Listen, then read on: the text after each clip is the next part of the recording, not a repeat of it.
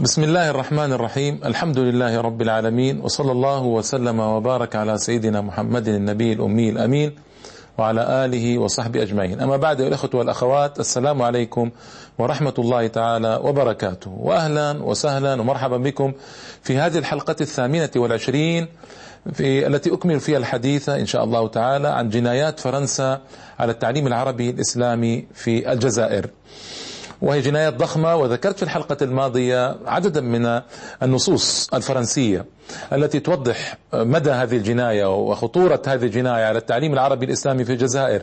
وإصرار القوم مسبقا على تحطيم التعليم في الجزائر وأنهم يريدون إفناء كل ما له علاقة بالتعليم العربي الإسلامي في الجزائر وفعلوا ذلك بعدة طرق في الحقيقة. ومن المعلوم أن المدنيين وكانوا أخ... كانوا أقسى وأشد من العسكريين في تطبيق هذا.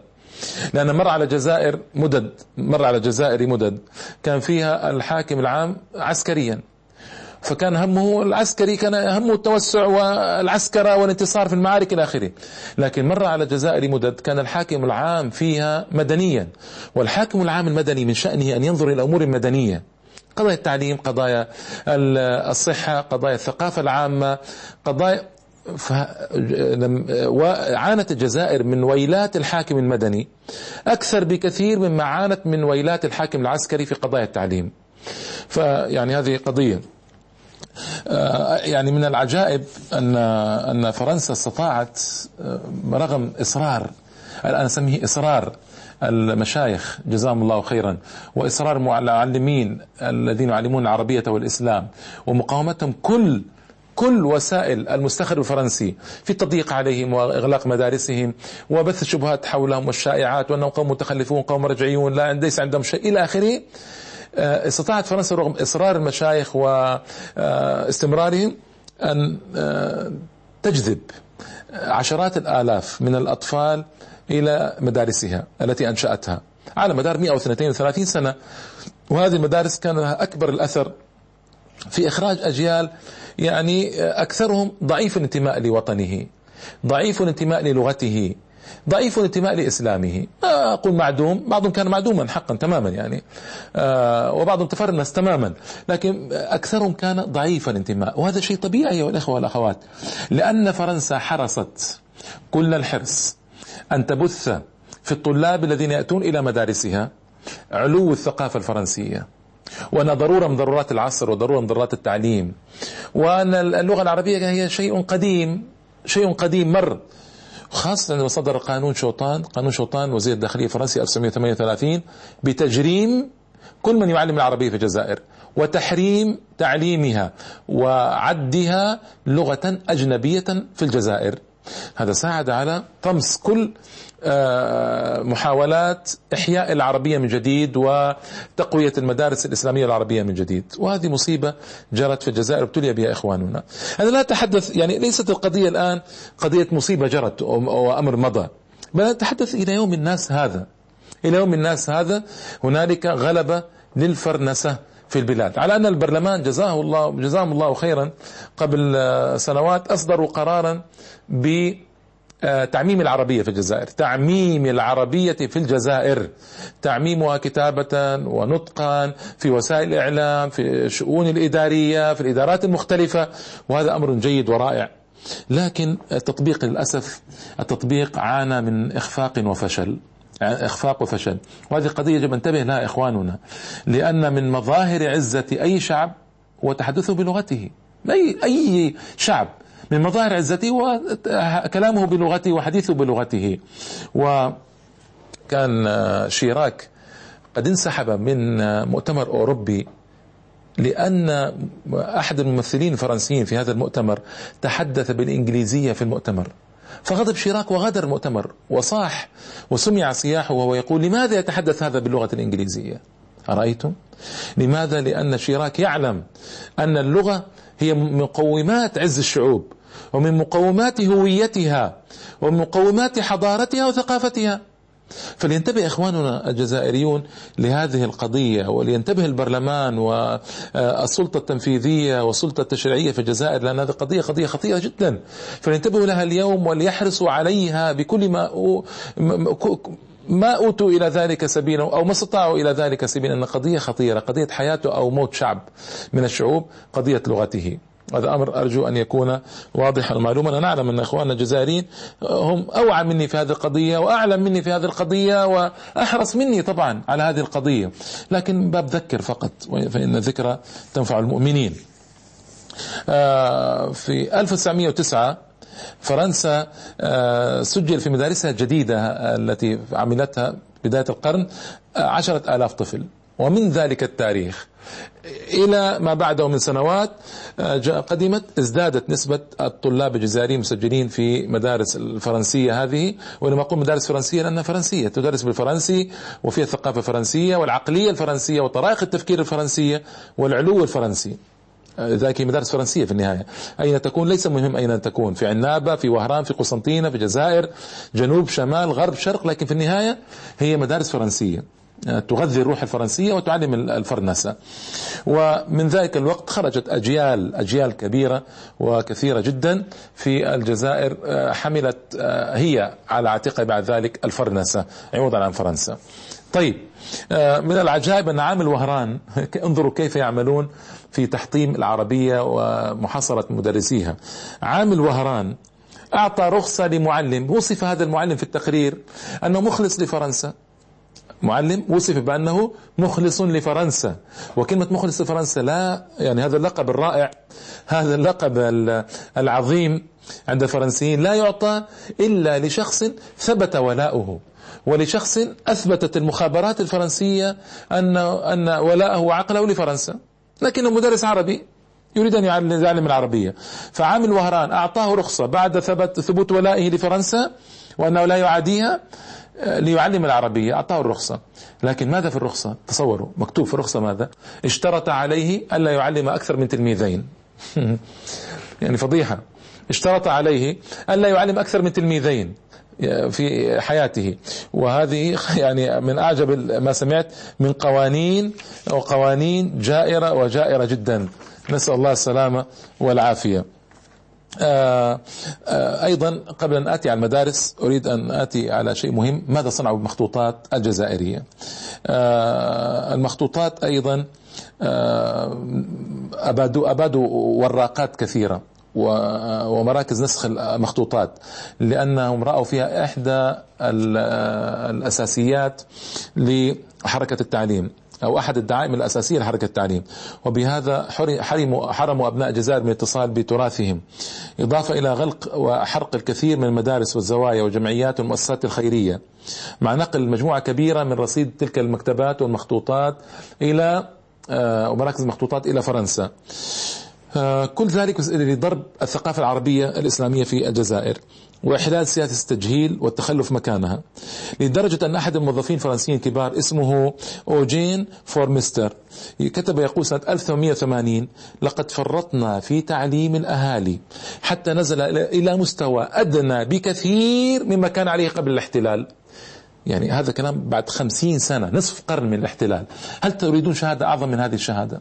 وأصرح من هذه الشهادة. طيب. آه قال قائد وهران في قضية التعليم. قال لقد استولينا على المدارس لنحولها إلى محلات ثكنات أي عسكرية اسطبلات للحيوانات. تصور مدرسة تحول اسطبل للحيوانات. وسلبنا ممتلكات المساجد والمدارس وادعينا تطبيق مبادئ الثورة الفرنسية على الشعب العربي. على الشعب العربي. آه وفرنسا اعتمدت من وسائل الأساسية لنشر التعليم وتطوير الثقافة الفرنسية المكتبة العامة في الجزائر. لكن المكتبة العامة في الجزائر ماذا فيها؟ فيها طبعا قضايا الفرنسة ونشر الثقافة الفرنسية. هناك قضية سأخصص لها ربما حلقة ربما أكثر الله أعلم. بعد ذلك وهي قضية خطيرة ومهمة جدا إحياء اللغات الأخرى المستعملة في الجزائر طبعا على رأس البربرية. وقضية البربرة والبربرية وإحياء اللغات البربرية هذه قضية خطيرة ومزعجة جدا. سأتي عليه بالتفصيل في حلقة بعد ذلك. ما أريد الآن أن أدخل في هذه القضية لكنها كانت تدعو فرنسا إلى محاربة الفصحى وإحياء العاميات. فهناك عامية عربية عامية بربرية عامية شاوية آه، ميزابية طارقية تحيا. هذه العاميات حتى آه، يحصل بين أبناء الجزائر تفتت كبير وعدم فهم بعضهم بعضا حتى يحصل ما يريد المستخرب الفرنسي فرق تسد. وقصة البربر قصة مؤلمة سأرجئها إلى حلقة مقبلة إن شاء الله تعالى. آه في الحقيقة السياسة الفرنسية أنا أتي على اختصار وإيجاز مع ذكر بعض النصوص في النهاية والنسب الإدارة الفرنسية وضعت لسياستها التعليمية في الجزائر أهدافا ثلاثة الفرنسة والتنصير والإدماج. أما التنصير فقد تحدثت عنه فيما مضى ما أعود إليه الآن. لكن التنصير هو وسيلة كبيرة جدا لإخراب أو تخريب التعليم العربي الإسلامي في الجزائر. التنصير. كان وسيلة والوسائل الضخمة. أما الإدماج فيقصد به ماذا؟ يقصد به أن الجزائر قطعة من فرنسا. يسري عليه ما يسري على فرنسا. وأن الفرنسيين أن الجزائريين لهم ما للفرنسيين وعليهم ما على الفرنسيين. وطبعا هذا الإدماج يؤدي إلى تحطيم كامل لكل مقومات العربية والإسلام في الجزائر.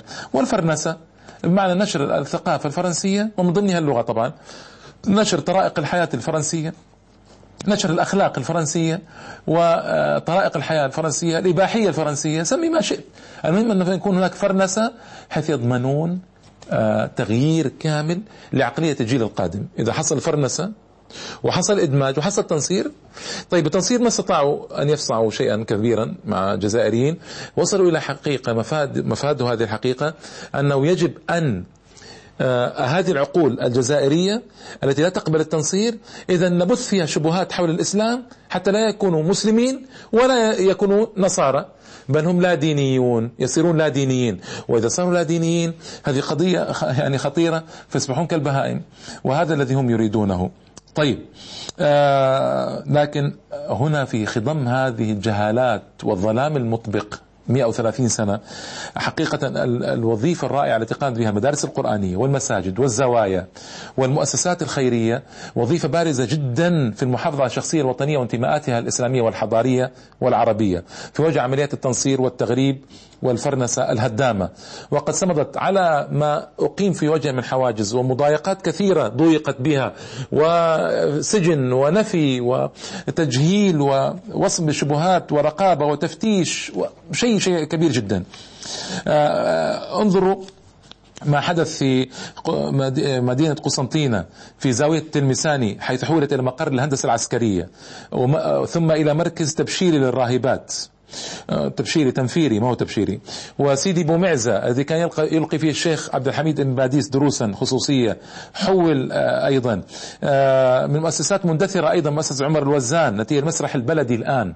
المسرح البلدي أقيم على مدرسة وجامع سيدي عبد الرحمن المناطقي حولته السلطة الفرنسية إلى بنايات بنايات سكنية. وسيدي الدب الذي بني على أرض البريد المركزي للمدينة. يعني أيضا هذه فضيحة. في الحقيقة. آه إذا سياسة فرنسا تتلخص في التالي. إبقاء بعض المؤسسات ذرا للرماد في العيون وتعيين موظفين فيها على عين فرنسا. بيع البعض منها بعد نقل رفات الأضرحة يعني بيع بعض الزوايا المدارس أنا قلت لكم تمثل أكثر في زوايا. الزوايا كان عادة في ركن من الزاوية يدفن صاحبها. فينقلون الأضرحة منها رفات الأضرحة إلى المقبرة الإسلامية ويبيعون الزاوية. وهناك يعني نصوص تثبت هذا الوقت ما يسمح. طيب آه تأسيس مدارس أوروبية ومدارس عربية فرنسية لتحل محل الزوايا والتدريس في المساجد. هدم الباقي وإقامة مشاريع عمرانية ومصادرة الأملاك الموقوفة عليه. وهذا ذكرت الأوقاف قبل ذلك. تسريح بقية المشرفين على هذه المؤسسات التعليمية سواء كانت زوايا أو مدارس عربية أو مدارس في خيام في الصحراء أو في مساجد تسريحهم. الشروع في تأسيس سياسة تعليمية متميزة وقد ذكرت أن تقوم على الإدماج والفرنسة والتنصير. آه طيب آه الشعب سيثور. مقابل هذا.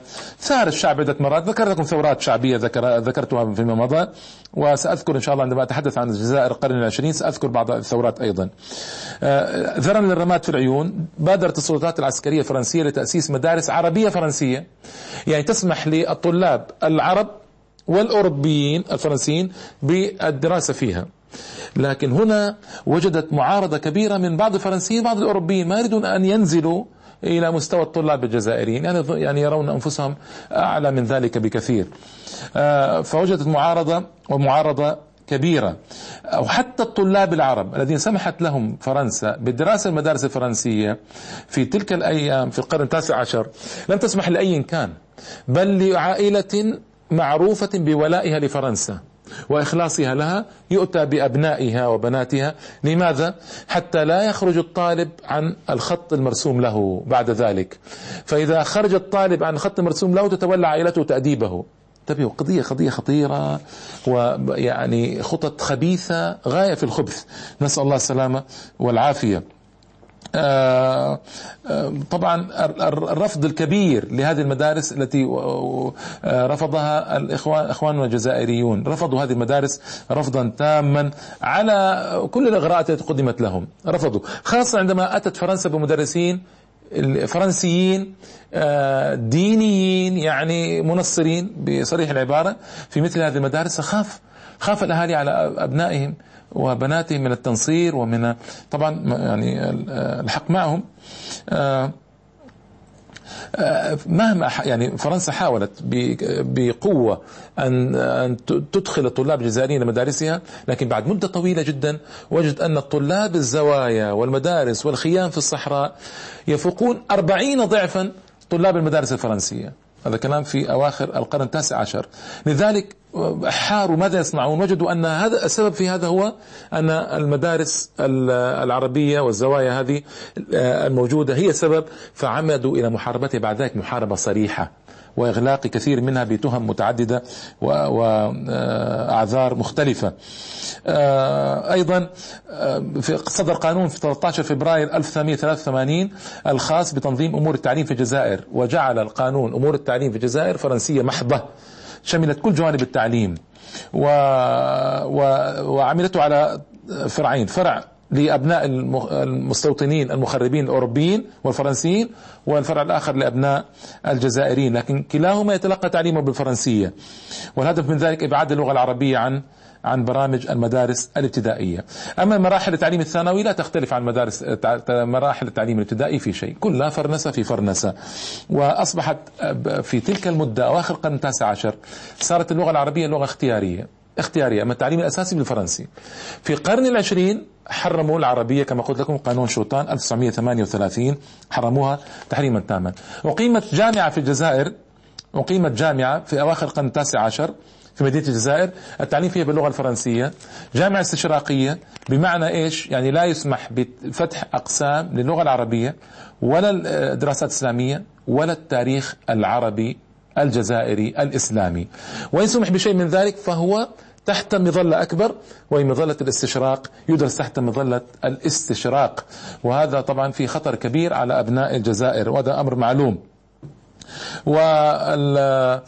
أما الجزائريون المتفرنسون الطامحون في التقرب من فرنسا فإن نظرتهم للسياسة التعليمية هي نظرة منفعية.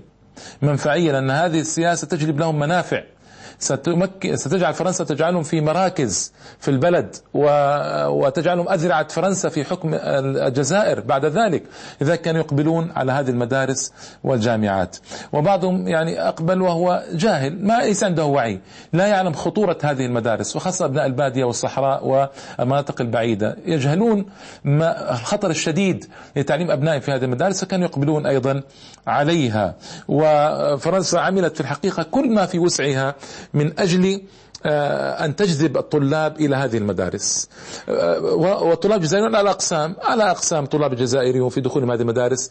بعضهم يدخل كما قلت لكم لأن آباءهم ولأن أمهاتهم آه، آباء الأمهات كانوا في يسيرون في ركاب المحتل الفرنسي خاصة في أوائل القرن العشرين بعد بعد أكثر من سبعين سنة على الاحتلال.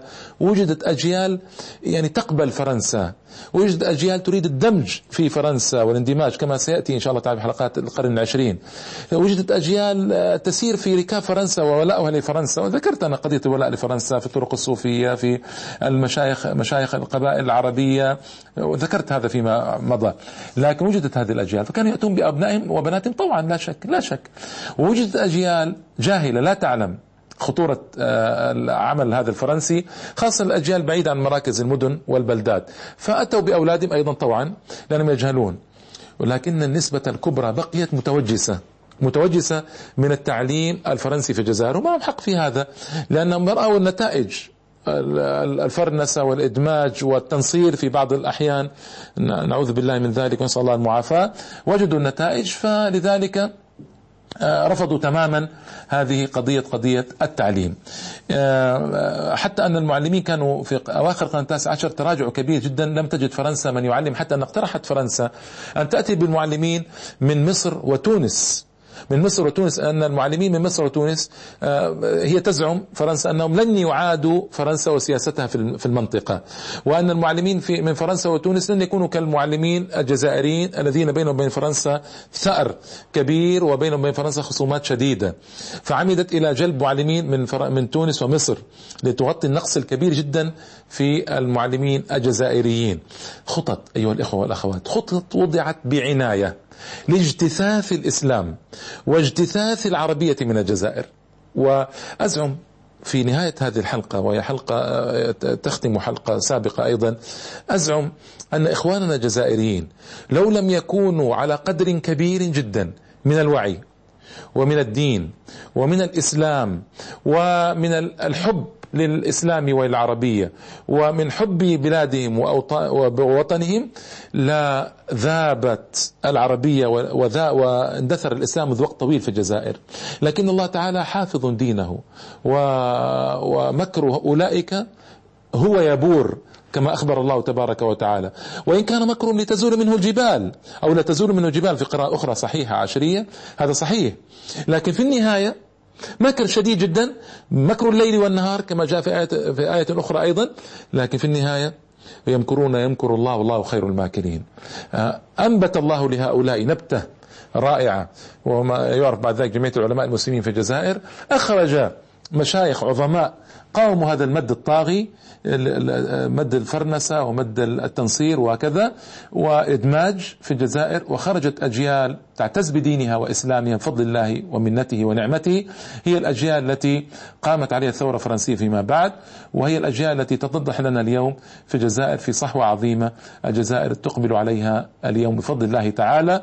هذه الأجيال هي التي قاومت المستخرب الفرنسي والأجيال التي وقفت في وجه المستخرب الفرنسي وهي الأجيال التي وقفت في وجه الفرنسة في التعليم العربي والإسلامي. بفضل الله تعالى بقيت الجزائر وبقي الإسلام. وبقي القرآن وبقيت العربية وهلك كل من دعا إلى فرنسة وانقلع إلى بلاده بلا رجعة وهلك كل من دعا إلى اجتثاث الإسلام من هذه البلاد والزعم بأن هذه البلاد ستكون نصرانية وستكون فرنسية للأبد. اللهم لك الحمد على هذه النعمة الجليلة. وإلى اللقاء إن شاء الله تعالى في الحلقة القادمة والسلام عليكم ورحمة الله تعالى وبركاته.